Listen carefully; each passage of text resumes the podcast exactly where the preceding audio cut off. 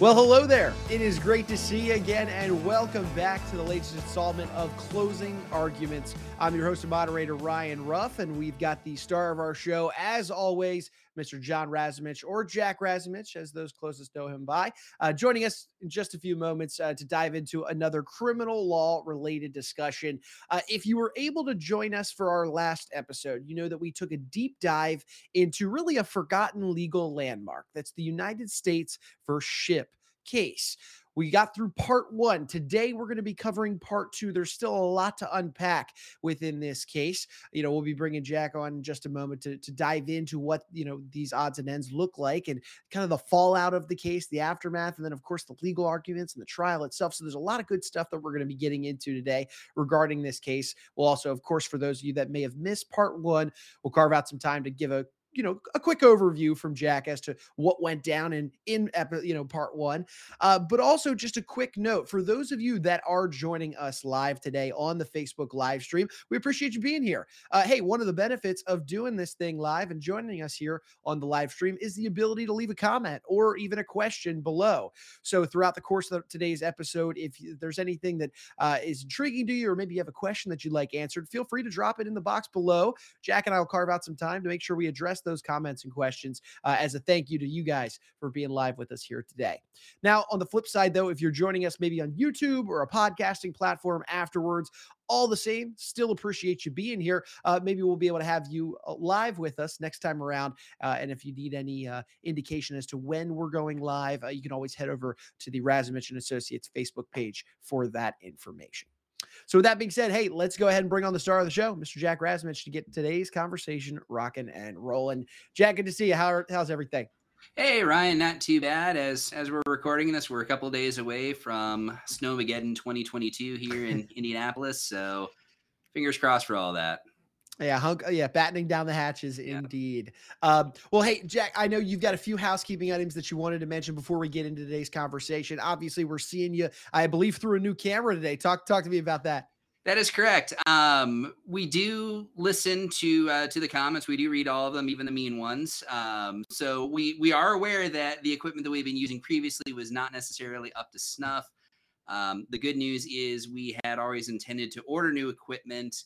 Um, so for those of you who are watching, hopefully you can see the difference. For those of you who are listening, hopefully you can hear the difference.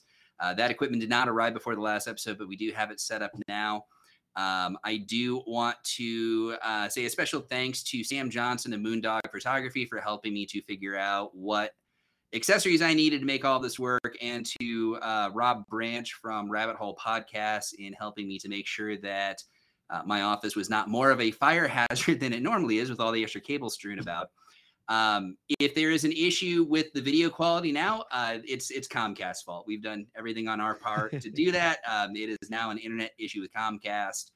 We are limited and subject to their whims, like every other Comcast member is. Indeed, but, you know, indeed. I'm that's where we I'm have in the same boat.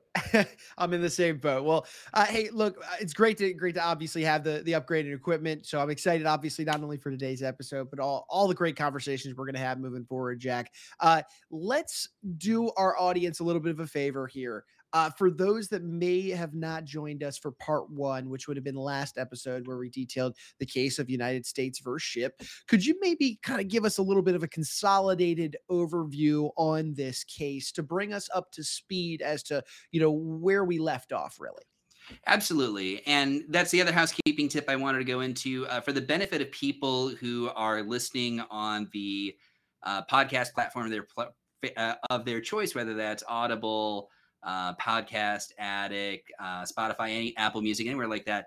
Um, we are aware that there was an issue with uh, episode five that has been re-uploaded. Uh, previously, it had cut off at about the 32 minute mark. Uh, we got notification that, and that has been fixed. So uh, by the time this episode goes up, you can listen to both of them back to back and get the complete story for the benefit of those who missed the first episode, uh, again, here is your content warning. This is dealing with a uh, sexual assault as well as a racial lynching in the South in the early 20th century. Uh, to hit the high points of it, uh, going over my notes, uh, back in uh, Janu- on January 23rd of 1906, a young woman by the name of Nevada Taylor was stepping off of a train and uh, was eh, ambushed from behind. A leather strap was put around her neck. She was told that if she screamed or made any noise, uh, the person who was choking her would kill her. Uh, she wakes up maybe 30, 40 minutes later, uh, knows that something has happened, runs to her father, reports the fact that she's been assaulted. From there, within the next day, uh, the local press in Chattanooga, Tennessee, which is where all of this happened, they report that uh, a, a Negro brute was responsible for the attack. This is extremely important for the background of our story because Nevada Taylor did not, in any way, shape, or form, make an identification of the race of her attacker. Her comment was only that it was a man's voice. She couldn't see him. Uh, she couldn't identify him, but the press runs with the concept that it, it's a uh, black male uh, the day after that story comes out, the local sheriff, John Shipp, the governor of Tennessee, and the uh, county judge for Hamilton County, which is where uh, Chattanooga is located, offer a $375 in cash reward, which adjusted for inflation from 1906 to 2022 is the equivalent of somewhere between nine and ten thousand dollars of cash. They offer a reward for any information leading to the arrest of the person that attacked Nevada Taylor. Um, Ed Johnson is identified by the town drunk, a guy by the name of Will Hickson. Uh, Ed Johnson is very quickly arrested uh, very quickly identified as being the perpetrator of this crime, despite the fact that he had what most people would consider to be a rock solid alibi. He had um, about a dozen people who were uh, capable of stating that he was at the Last Chance Saloon, which is where he worked on the night of the attack. Um, Sheriff Shipp realizing that uh, keeping Ed Johnson in Chattanooga while the case was pending trial decided that moving him to Nashville for his safety was the appropriate thing to do. This is an incredibly good decision because over the next two days, uh, the Chattanooga, the Hamilton County Jail uh, in Chattanooga was under siege uh, by people who were looking to lynch Ed Johnson. Um, in fact, during the pendency of the trial, um, which we'll get into in one moment as a recap, uh, Ed Johnson was being housed in Tennessee.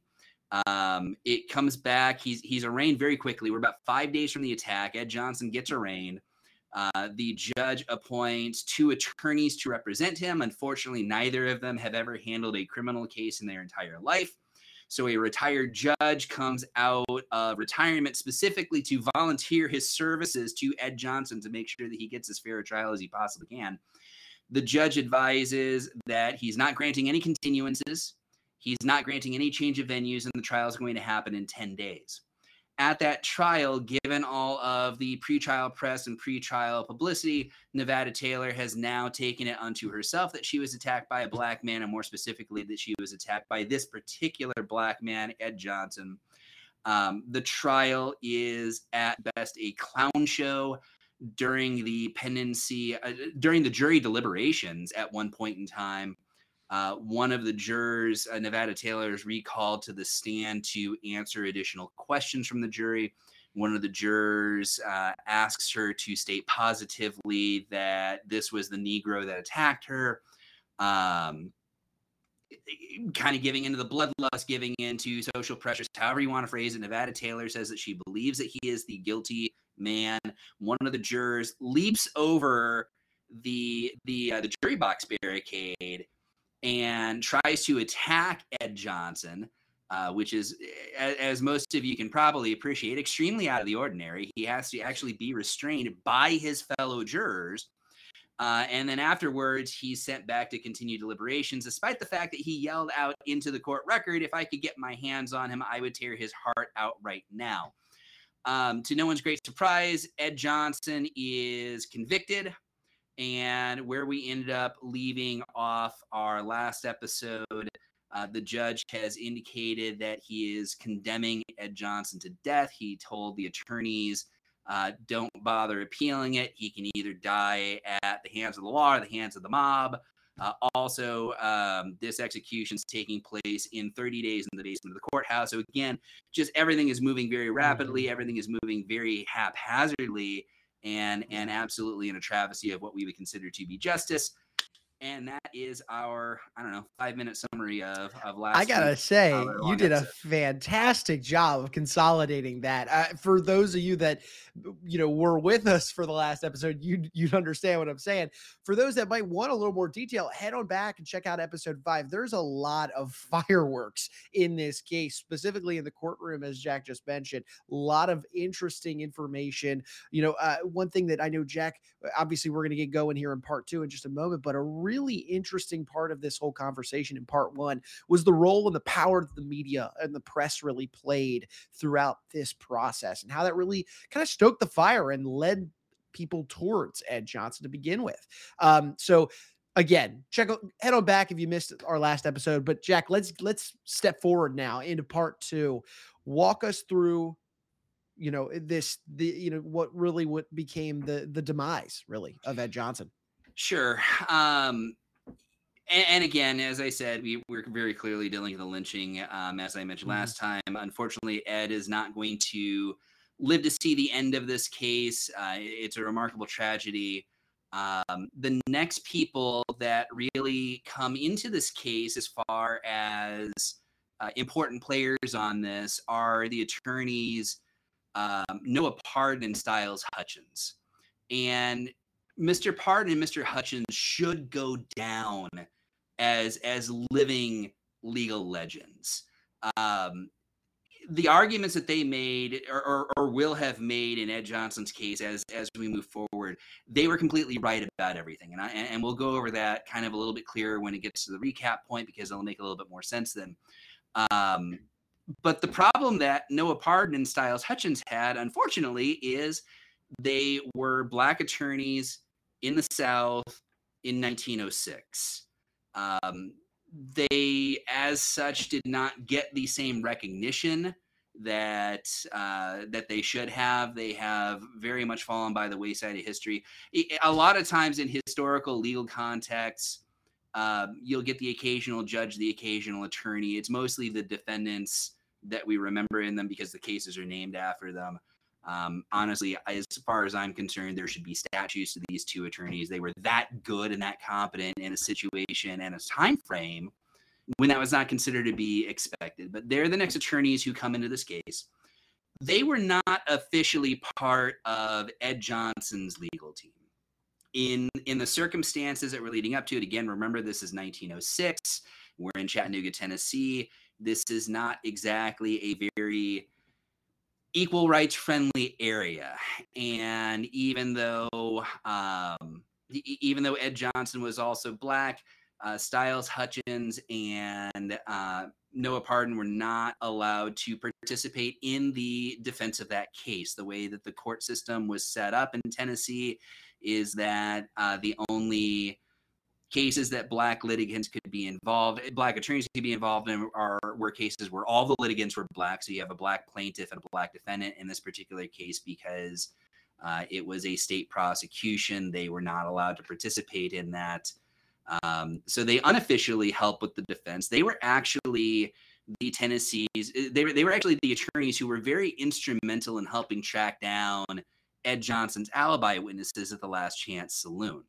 So they weren't officially part of the case. They did help around the margins that way, trying to help get those uh, those alibi witnesses, and they were, of course, very well aware of everything that was going on. It was hard not to be aware of everything that was going on um, in, in in Chattanooga at the time. So Ed Johnson's been condemned to death, and his father shows up at their office, basically begging them to take Ed's case on appeal. Because again, remember his three existing lawyers, uh, the two civil attorneys who uh, their names have have mostly been lost to time. Uh, and Lewis Shepherd, who who valiantly put up every single fight that he could to make this work out, um, you know, they basically told him like, look, the judges said this is this is what's happening. There's nothing for us to appeal. You know, just sorry about your fate. Um, so Ed Johnson's father is basically begging. He's like, you know, look, no one is taking this appeal. No one is doing this. You have to do this. and um, they, he was turned down at first. Um, wow. Noah Parden was extremely reluctant to to take on the case, and and part of that was very much the sensationalism of it. Part of it was the the background information with regards to um, you know you have you have a white female victim and a black man accused of it. There were safety concerns that he had for himself and his own family, and he absolutely refused to take the case the reason that they did get involved is that Mr. Hutchins basically cajoled and and effectively bullied him into taking it. You know, the argument being that you know we have an obligation under law, we have an obligation to the helpless, we have an obligation to people who look like us. No one else is going to do this. If not us, then who? And you know, eventually Mr. Parden kind of relented, and and they came onto the case.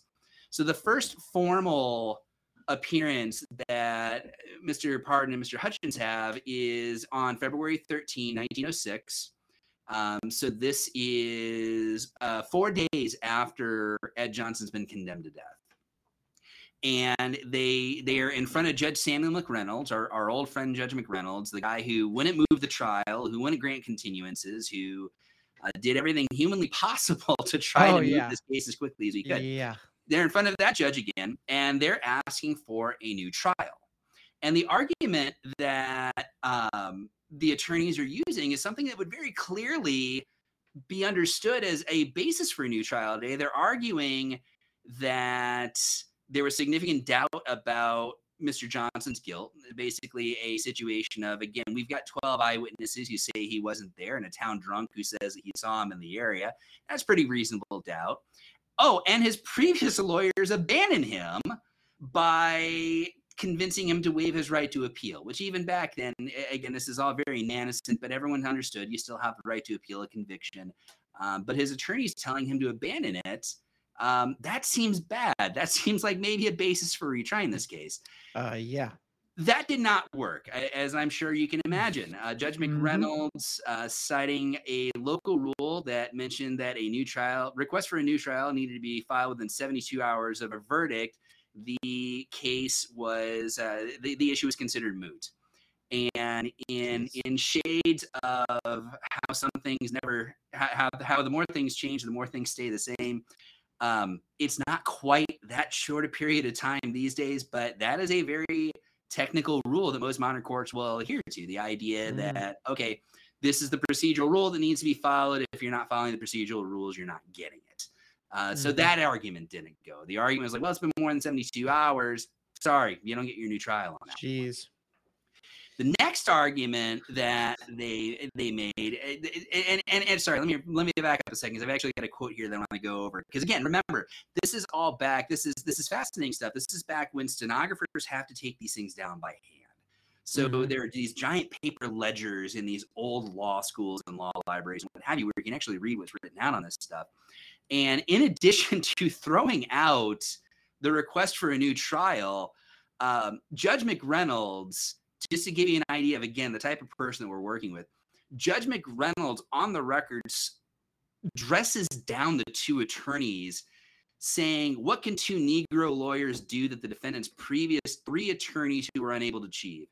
Do you think you know the law better than this court or the lawyers who represent the defendant? Do you think a negro lawyer could ever be smarter or know the law better than a white lawyer? It was a lovely time wow. So, yes, yes, one could say. Oh yeah, my goodness. So things have not improved is, is probably the short version of it. Sure. Um so now that they've got now that they have a new final judgment to appeal because mm-hmm. judgments come off a final judgment so it, the first issue was like okay we have a we have a verdict that's a final judgment that can be appealed we have made a motion for a new trial that is something right. that's been denied and is now representing a final judgment that can be appealed Parden and Hutchins were smart. They didn't know the law better than Judge McReynolds because mm-hmm. they used that final judgment from Judge McReynolds to appeal that to argue that they were entitled to a new trial. Ah. So taking Judge McReynolds, which I, I, can guarantee you did not make him very happy. we'll oh my gosh. But well uh, played, but touche. Well played. right. So uh, they appeal that up, and and they do that within the appropriate procedural time limits for filing the appeal. So on February 20 of 1906, a week later, um, Parden and Hutchins file an appeal with the Tennessee Supreme Court as well as a writ of supersedeas, uh, which would basically be it's it, it's a fancy Latin term. It's basically a request for an order to not do something. Is what that is, and um, they file that writ requesting an emergency stay of the execution. That was denied by the Tennessee Supreme Court on March 3rd in 1906. Now, remember, we've only got until March 13th before they're due to hang Ed Johnson. So the clock is ticking down. So they filed a request mm-hmm. with the Supreme Court looking to appeal um, the denial of the new trial. That gets shot down. We've got 10 days left that we have to work at. So here's where the absolutely legendary thing happens, which is why this case is so important as far as its presidential value. You've got 10 days until Ed Johnson is scheduled to be executed. You're out of options with the state of Tennessee. This is where you throw what's referred to. This is where your Hail Mary pass comes in. So, what Parden and Hutchins do is they file a petition with the United States District Court in Knoxville, Tennessee, under the Habeas Corpus Act of 1867. And the reason that this is a, a, huge, huge Hail Mary pass is no one actually knows what the Habeas Corpus Act of 1867 does. Um, the law was passed, obviously, like it says, it was passed in 1867.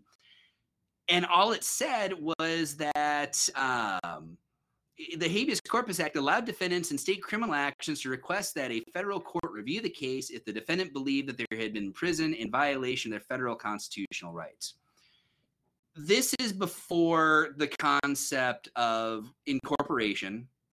Um, incorporation is a subject that we'll talk about in a future episode, but just to kind of hit the high point, the the Bill of Rights, the federal constitution, those rights were originally restrain the federal government, they started to apply to the individual states through a legal mechanism is referred to as incorporation, where the 14th Amendment applied those rights to the states.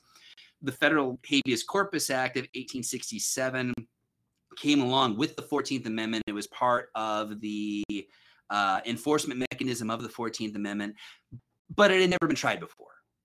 No one knew what the federal habeas corpus act actually did. So the idea that they were going to file in the federal courts for a review of the state court decision no one had ever tried it before. This is this is legitimately new legal ground.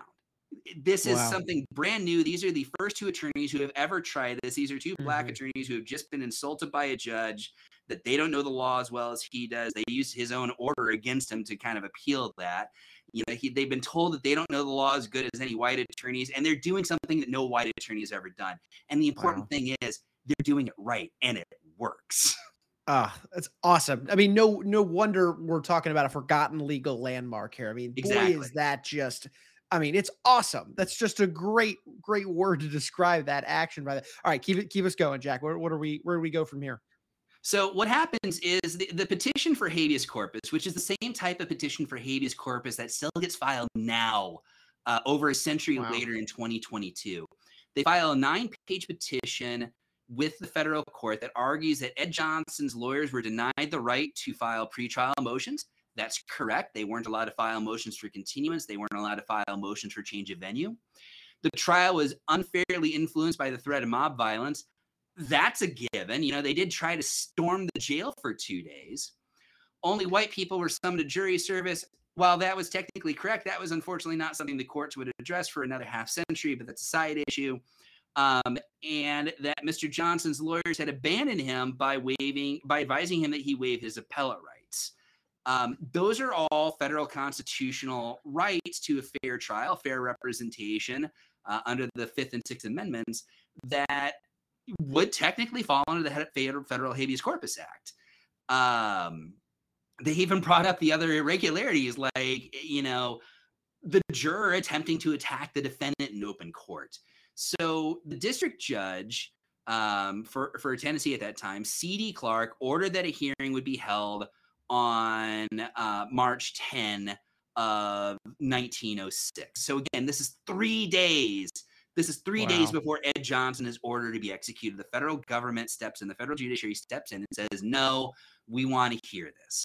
So again, this is everything coming right down to the wire on this. And that's and that's been a recurring theme, Jack, throughout this whole. I mean, you want to talk about fast and speedy trials. This is what you know, we have been experiencing it from start to finish through this entire thing. So given that consolidated timeline, I feel like it's worth emphasizing how important it is that the federal government stepped in you know, in such a consolidated amount of time, you know, nowadays, obviously, we know the federal government's not really do too much in such a fast amount of time, but here they are stepping right in, you know, at the 11th hour, if you will, to, to interject and, and to keep things rolling. So take us further. So they, they managed to get the hearing and they, they expedited the hearing on, uh, on March 10 and the hearing lasted for about eight hours. And among the witnesses who were called, they called Mr. Johnson's three original lawyers, who all testified under oath and signed affidavits that the threat of a lynch mob influenced their their their decisions. Because again, um, when they told Ed Johnson to abandon his right to appeal, they were very cognizant of the idea of like either he dies at the hangman's noose or he dies at the mob's noose and we don't really want to die at the mob's noose either. So that influenced your decisions absolutely as far as the the uh, the the advice that they gave to him um, they called a deputy clerk in the Hamilton County Clerk's office who testified that he could only remember one black person ever having been summoned for jury duty in Hamilton County.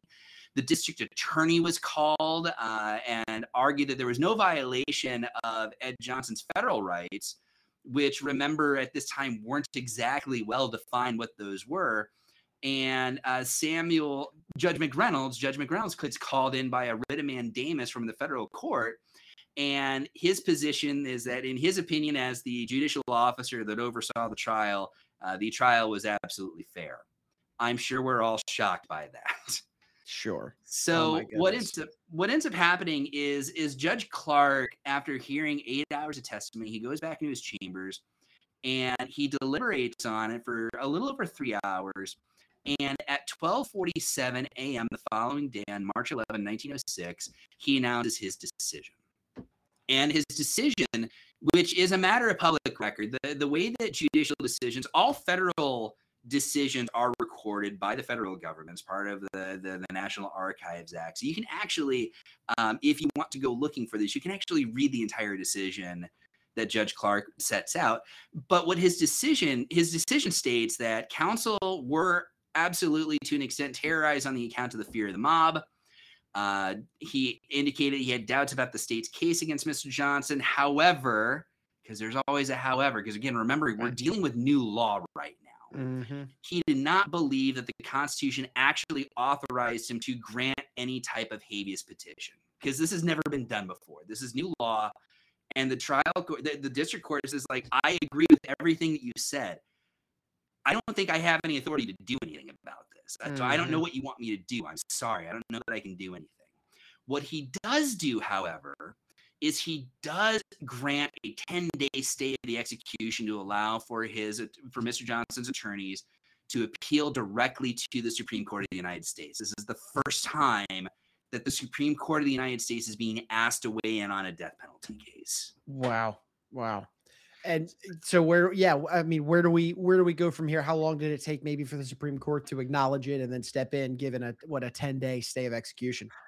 it became complicated. Um, I can imagine. the newspapers were not kind to be polite. Um, the newspapers all throughout Tennessee, even newspapers that might have been inclined to be sympathetic to Ed Johnson's situations, they did not take the stay of execution particularly kindly. Uh, Judge McReynolds claimed that federal judges had no authority to issue stays in state criminal cases, which was a legally sound argument at the time.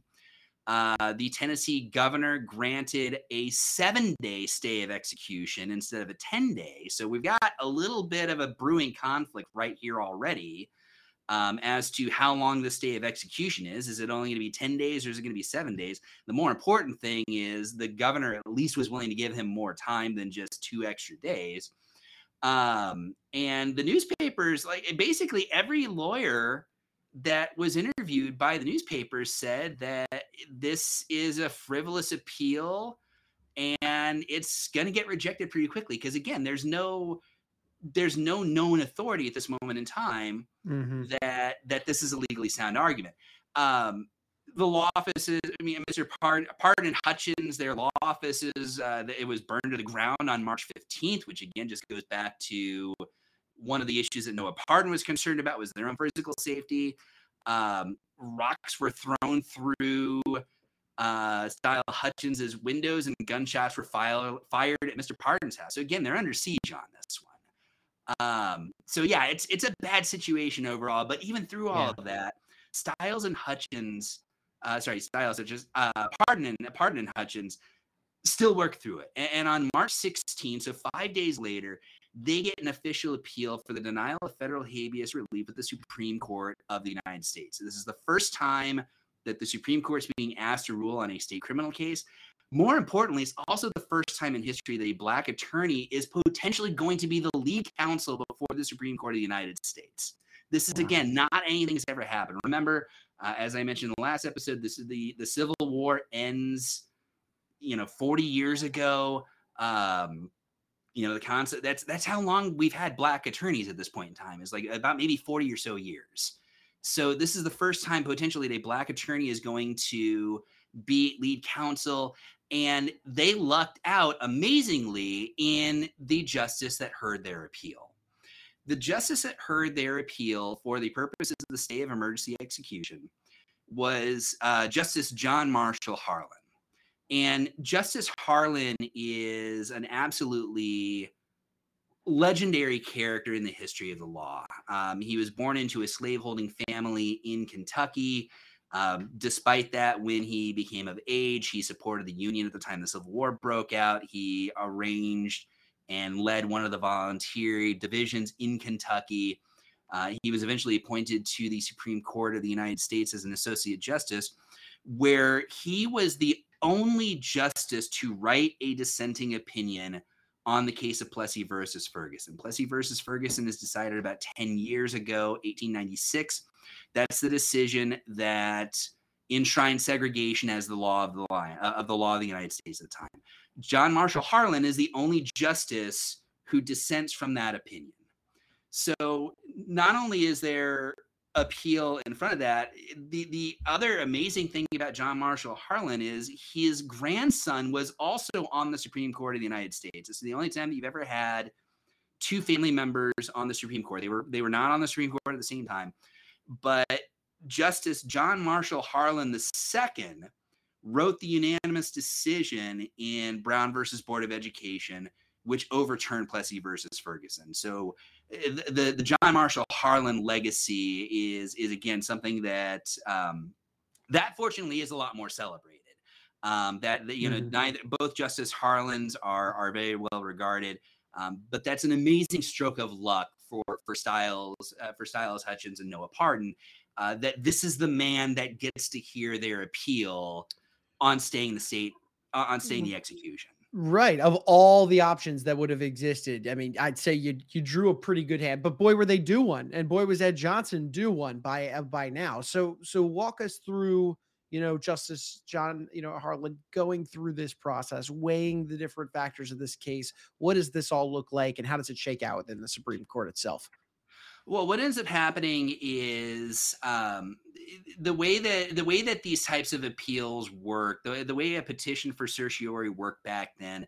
Um, the justices were, and, and they're still technically to an extent, they're assigned individual circuits that they review the petitions from. Uh, the difference was back in the early part of the 20th century, those arguments were a lot of times made directly to the justices, especially if it's an emergency situation. So Noah Parden has effectively a private audience with Justice Harlan and argues that there were very specific violations of the Fourth, Fifth, Sixth, and Fourteenth Amendments. Argued that the atmosphere in the community was so poisoned that it was impossible for Ed Johnson to receive a fair trial from an impartial jury. Everyone went into that courtroom knowing what they were going to do. They were there to give him a trial, and then they were there to hang him. So it takes two days for this process to go through. And on March 18, 1906, Noah Parden steps on the platform from his returning train in Chattanooga, Tennessee, excitedly greeted by Style Hutchins. During the time frame that Noah Parden was on his way back from Washington to Chattanooga, Styles Hutchins receives a telegram from Washington, D.C. That telegram reads very specifically have allowed appeal to accused in habeas corpus case of Ed Johnson, signed John M. Harlan, Associate Justice. It seems like they have finally won. The federal court has stepped in. The Supreme Court has said we will hear the ex- we will hear the federal claim. The execution's off. It seems like finally there has been some forward progress and something that represents a win as far as Ed Johnson is concerned. Oh my gosh, a win indeed. And, uh, you know, I had just mentioned last time I popped on screen a win and getting Harlan to be a part of it. Clearly, Harlan delivered for mm-hmm. Ed Johnson and the team. So they get this win. It's the first one that they've likely seen. I mean, since since this all blew up and began. Uh, walk us through what this means for Ed Johnson. Obviously, aside, you know, from the from the execution being off, but where does this take Ed Johnson moving forward, and how does this thing, you know, really play out in the Supreme Court? Unfortunately, it does not play out very well for Ed Johnson. If you recall, uh, mm-hmm. in the first case, when the district court uh, of Tennessee allowed for ordered a stay of execution to allow for a appeal to the Supreme Court of the United States. The newspapers were not particularly happy about the federal court sticking their nose in the state court business. Um, being told that the Supreme Court was sticking their nose into a state court business went over worse. Um, it did not take long for the citizens of Chattanooga to make everyone aware what they thought of this. Um, on March 19, 1906, the next day, dozens of our men stormed the Hamilton County Jail. There was absolutely no resistance there. Um, Sheriff Shipp talk, talk, claiming that any talk that anyone was talking about of a lynching was absolutely nonsense. Took the decision of giving every single one of his deputies a night off. So Ed Johnson is all alone in his jail cell in basically an empty jail, or certainly empty of anyone who might possibly protect him on this and a couple dozen people have now sto- shown up to storm the jail for the third time. And unfortunately, this time Ed Johnson's actually in that jail. It took three hours. It, the, the attack on the jail starts. It starts about eight o'clock in the evening, and the mob is using old style sledgehammers to basically break down the iron bars to get into Ed Johnson's cell. So Ed Johnson is on the opposite side of a cell watching an angry mom take sledgehammers to his cell door, beating it down, just pounding it over and over again. Uh, mostly because he was forced to by other people. Sheriff Shipp did actually show up at the jail to respond to the mob, um, but he was told that he needed to turn around and go home, to which the sheriff basically shrugged his shoulders and turned around and went home. Leadership in action, ladies and gentlemen. Yeah, I mean, talk about shipp making a, a one positive move for Ed Johnson yeah. earlier on. It's like it, it seems as if he reached uh, the the point of no return. He made his decision. Let's put it, that way. Exactly. So mm-hmm. Shipp leaves. You know the the deputy, the the seventy two year old jailer with the leg injury. He's escorted out it takes three hours for the mob to break their way into Ed Johnson's Man. cell. So just just think about that from a three hours, standpoint. three hours of people sitting there, or sitting there. Oh it's horrible. Mm. So they, after they find, after everything you've already been subjected to, exactly. Like, oh my god, exactly, I mean, just terrible, absolutely terrible. So they drag him out of the cell. They drag him. Um, they, they drag him to the local bridge that spans the Tennessee River they put a noose around his neck and they tell him that he might as well confess since there's absolutely nothing he could do to, to save his life. Um, naturally, this is getting a sizable crowd, so there are newspapers there. And because of course there are newspapers there. Newspapers are responsible for all this mess in the first place. But the newspaper reporters, they, they're reporting that Mr. Johnson maintains his innocence while addressing the crowd. And and the quote that is attributed as being his last words are I am ready to die, but I never done it. I am going to tell the truth. I am not guilty. I am not guilty. I have said all the time that I did not do it, and that is true. I was not there. God bless you all. I am innocent. Those were his last words. Um, the crowd went absolutely insane. Um, they started lifting his body into the air by his neck. And, and again, this isn't a hanging. This isn't a situation where you're held by a noose and your neck snaps as it drops. You are being strangled as you are being raised off of the ground. That's what the te- that's what this crowd was doing to Ed Johnson. So they've they, they've got him up there, and as his body is swinging, he's not dying fast enough. So um, the crowd just starts opening fire on him, and the the autopsy report indicates that he was shot approximately 50 times while he was suspended in the air. And then after his body falls to the ground you know, like it, it eventually one of the shots hit the rope broke the rope he crashes down. Even despite the fact he's very clearly dead at this point in time someone walked up and shot him point blank five more times.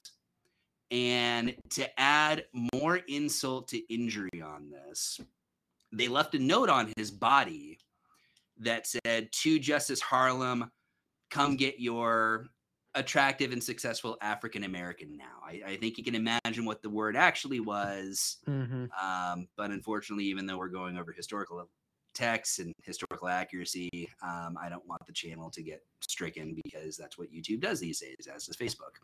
Side issue though, but that's that's the situation that we've got there. That's what's happened, and it it did not take long for news to reach Washington on this. Um, the Supreme Court of the United States and then President Roosevelt learned of the lynching the following day. Um, and to say that no one knew what was going to happen next is an understatement. Um, Justice Harlan, who signed the order granting the habeas petitions we mentioned a moment ago, mm-hmm. um, told the Washington Post that Johnson was tried by little better than mob law before the state court. He had the right to a fair trial, and the mandate of the Supreme Court has, for the first time in the history of the country, been openly defied by a community. Um, the New York Times had a similar sentiment, stating that the open defiance of the Supreme Court of the United States has no parallel in the history of the court. No justice can say what will be done. All, however, agree in saying that the sanctity of the Supreme Court shall be upheld if the power resides in the court and the government to accomplish such a vindication of the majesty of the law. Teddy Roosevelt wanted to send the United States Army into Chattanooga. That's how angry he was about the situation. Wow. I mean, yeah he got talked out of it by then Attorney General William Moody. He got talked out of sending the Supreme Court down there. Um, he did send the Attorney General and two Secret Service agents down to Chattanooga to investigate the lynching. Uh, the investigation lasted for three weeks, and on May 28 of 1906, Attorney General Moody did something that has never been done before or been done since. He filed a petition charging Sheriff Shipp, six deputies, and 19 suspected leaders of the lynch mob with contempt of the Supreme Court of the United States. Wow. The justices unanimously approved the petition and unanimously agreed to retain original jurisdiction of the case. If you remember to our first episode, there are two types of jurisdictions. There's original jurisdiction, which means this is the trial mm-hmm. court. We are hearing everything. And then there's appellate jurisdiction. And most of the Supreme Court's decisions are based off of appellate jurisdiction it is uncommon for the Supreme Court to have original jurisdiction over anything. Right. But this time they said, no, no, this is our case. This is mm-hmm. original jurisdiction.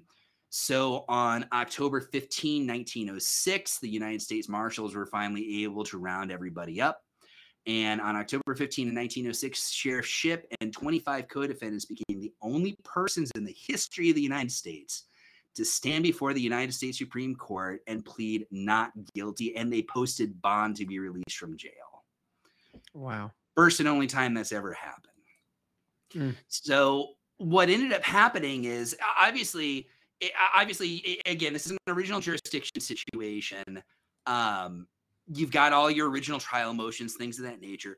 One of Sure. the first things that the defendant's attorneys did is that they argued that the Federal Habeas Corpus Act of 1867 meant nothing. That it didn't authorize the United States Supreme Court to intervene in a state criminal proceeding, didn't authorize federal courts to intervene whatsoever, Mhm. and that there was no such thing as a federal right of habeas corpus. Um, The motion to dismiss, in addition to arguing that the Federal Habeas Corpus Act didn't exist, they also argued that the court didn't have any actual legal authority to stay the execution or declare him a federal prisoner while it considered the habeas filing. Uh, because the Supreme Court's original order stating the execution was invalid, the argument was that the justices could not legally find the sheriff and any other individuals guilty of violating an Mhm. illegal order. The argument being you can't break, you cannot violate something that is already illegally ordered. Right, sure. Um, so that was that was the argument, and there was a lot of smart money that said that might be accurate. Again, as I mentioned a couple times already, the Federal Habeas Corpus Act of 1867, it's new law. It's never been litigated. It's never been tried. No one knows what it does. No one knows what federal constitutional rights are as relates to state criminal proceedings. So Mhm. there were a lot of attorneys out there, very smart attorneys and very good attorneys who all says like that's a pretty good argument. That actually might work. It did not.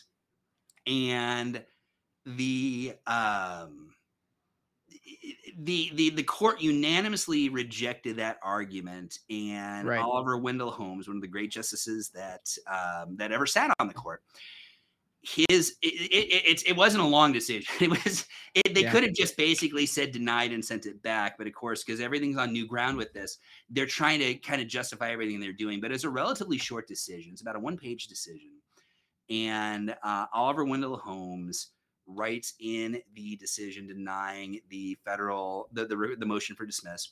He writes this court and this court alone has jurisdiction to decide whether a case is properly before it.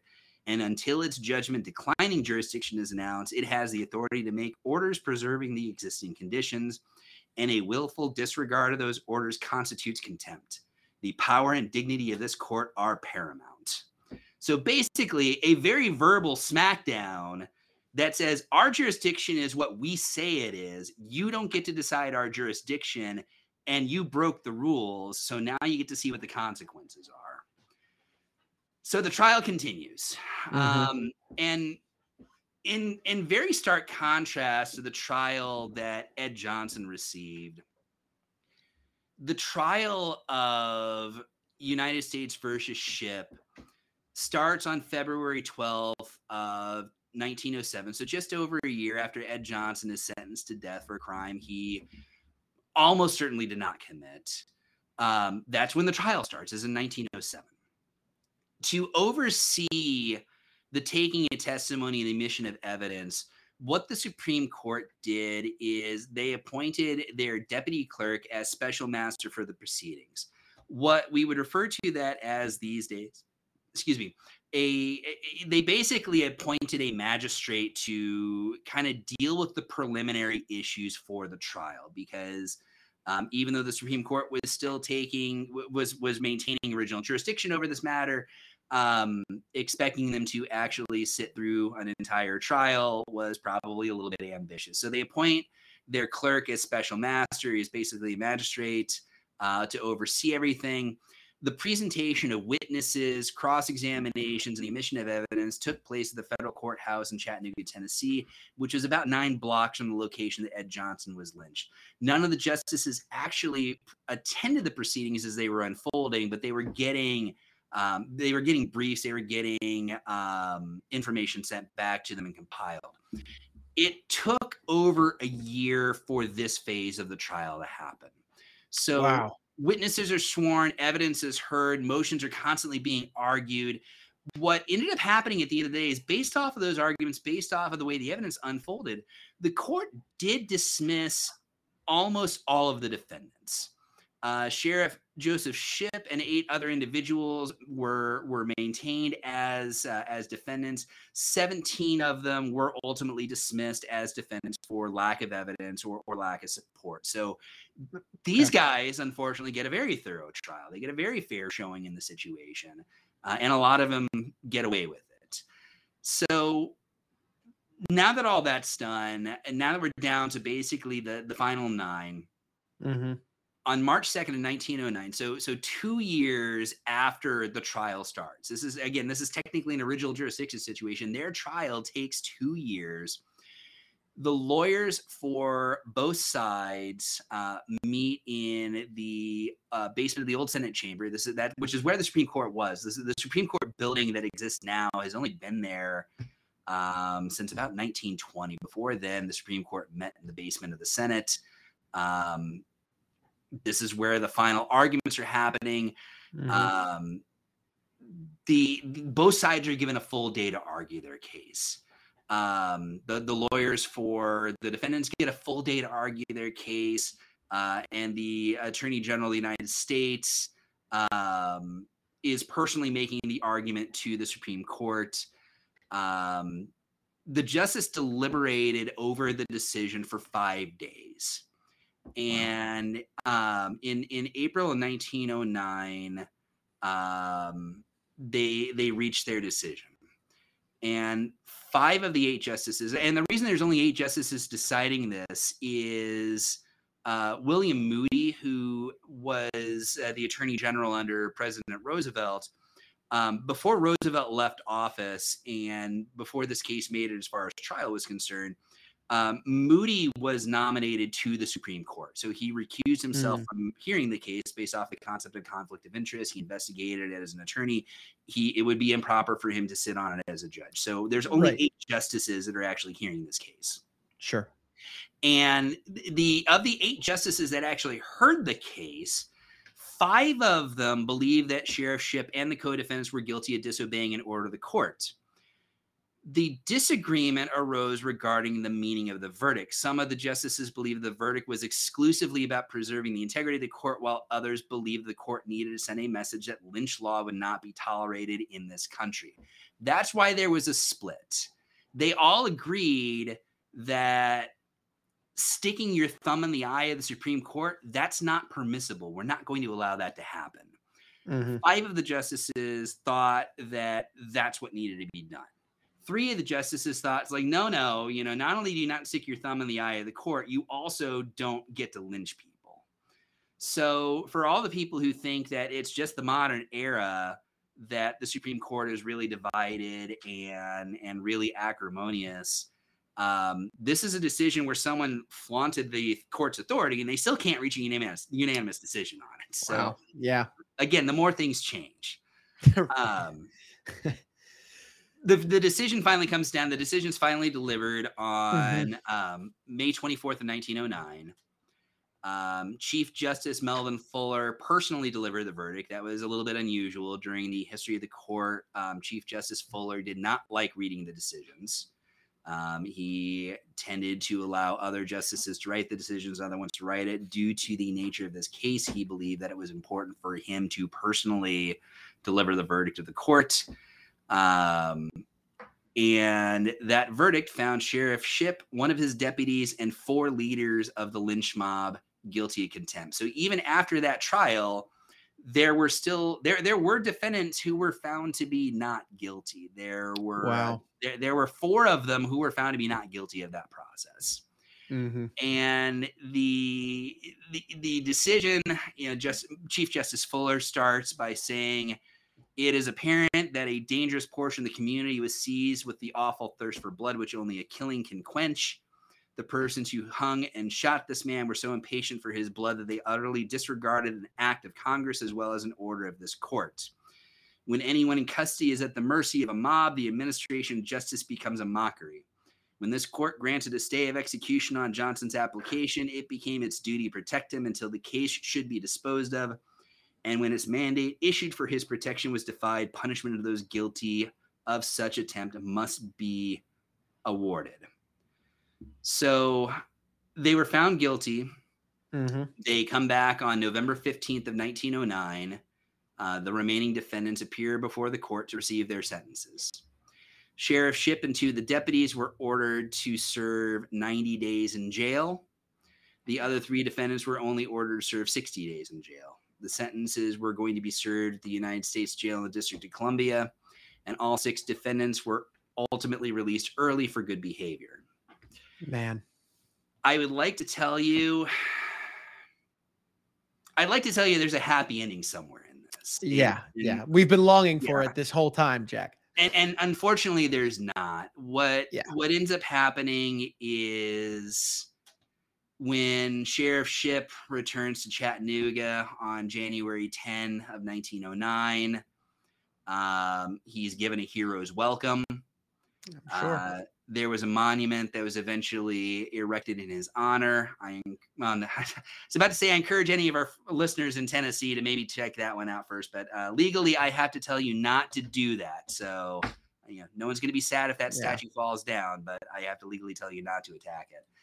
Um, Samuel McReynolds, uh, the judge who originally oversaw Ed Johnson's trial, he went on to serve in Congress for 18 years. Mhm. Uh, Noah Parden, Styles Hutchins never returned to Chattanooga after the lynching. Uh, they were they were so terrified for their lives, almost rightfully so. Sure. No, Um, they understandably. Um, Mr. Styles moved to Taft, Oklahoma, and gave up on the practice of law entirely. Um, Noah Parden moved to East St. Louis, Illinois, where he did continue to practice law for the next 40 years.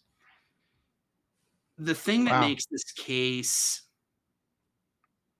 aside from again just the general tragedy of the lynching of Ed Johnson as a whole, the Mhm. thing that makes this case doubly tragic is if the mob hadn't murdered Ed Johnson, Noah Parden and Silas Hutchins would likely be remembered as two of the greatest litigators of the 20th century.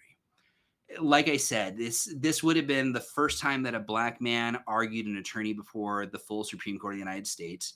In addition to simply that precedent, you know, historical instance, the important thing is every single one of his arguments were right. Yeah, airtight. I mean, every yeah, single one of them, every single one of them was right. The- You know, Yeah. the the the Supreme Court over the over the following years that they the Mhm. Supreme Court would rule the right to a fair trial is undercut by the threat of mob violence.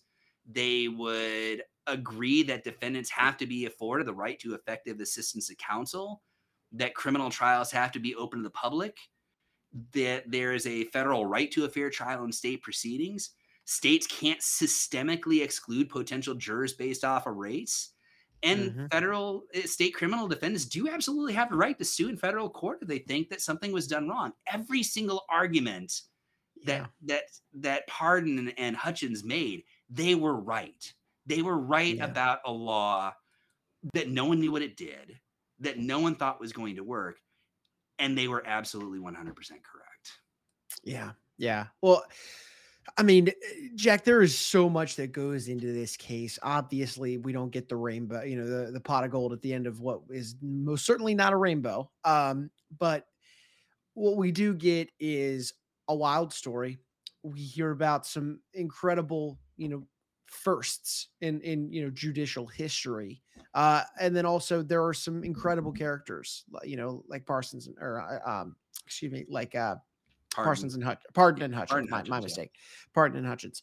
You know, there is just there's a lot of unbelievable information that pertains to this case, and the reason that we, you know, wanted to pick it and also kind of titled our our show today is the idea of this forgotten legal landmark is.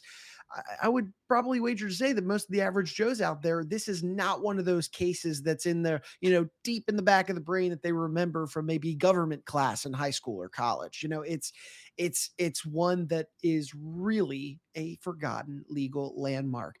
Jack, any final thoughts? You know, eh, eh, really maybe just uh, thinking about the, the importance of the case on history. Any final thoughts that you have for us in regards to this? And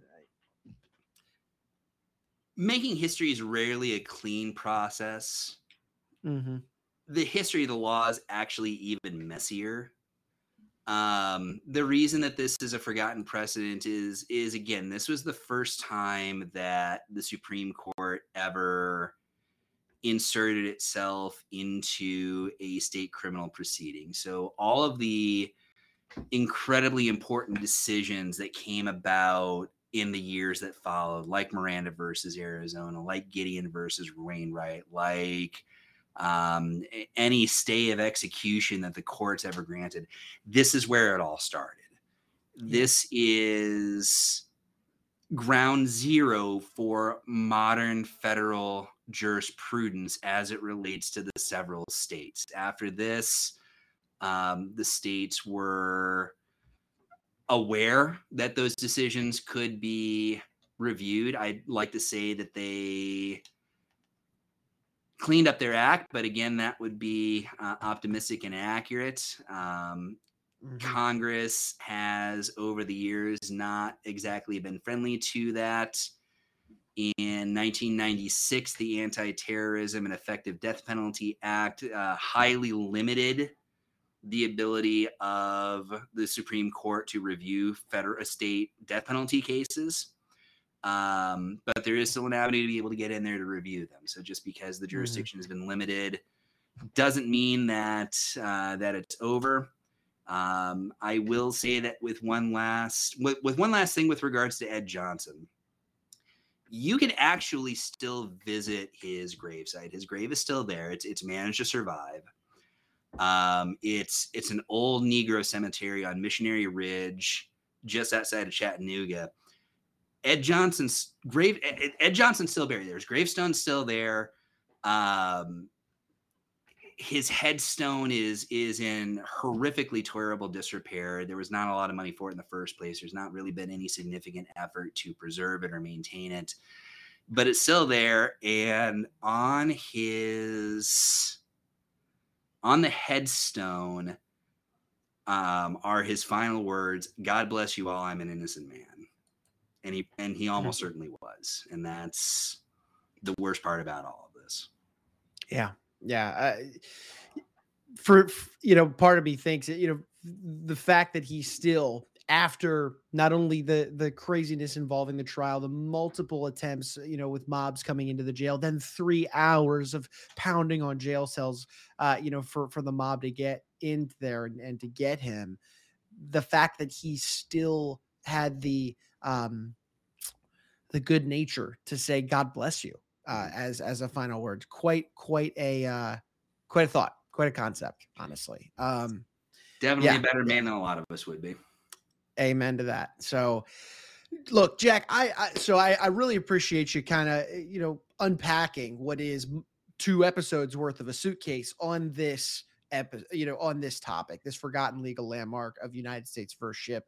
Uh, it was certainly an education for myself going through and getting ready for these episodes with you and learning. And I am, uh, you know, if there's one thing that I'm excited about with our show here in closing arguments is is these other case studies that we're going to jump into, some other awesome legal landmarks, not only you know personally to you, but also you know personally to all of us. You know, Supreme Court legal landmarks. Uh, we've got a lot of great conversations ahead, a lot of great episodes that we're going to be diving into on the show moving forward. Uh, and I'm just I'm I'm really looking forward to that. So thank you for for your time today and really over the last two episodes to kind of you know showcase this this forgotten legal landmark to us all.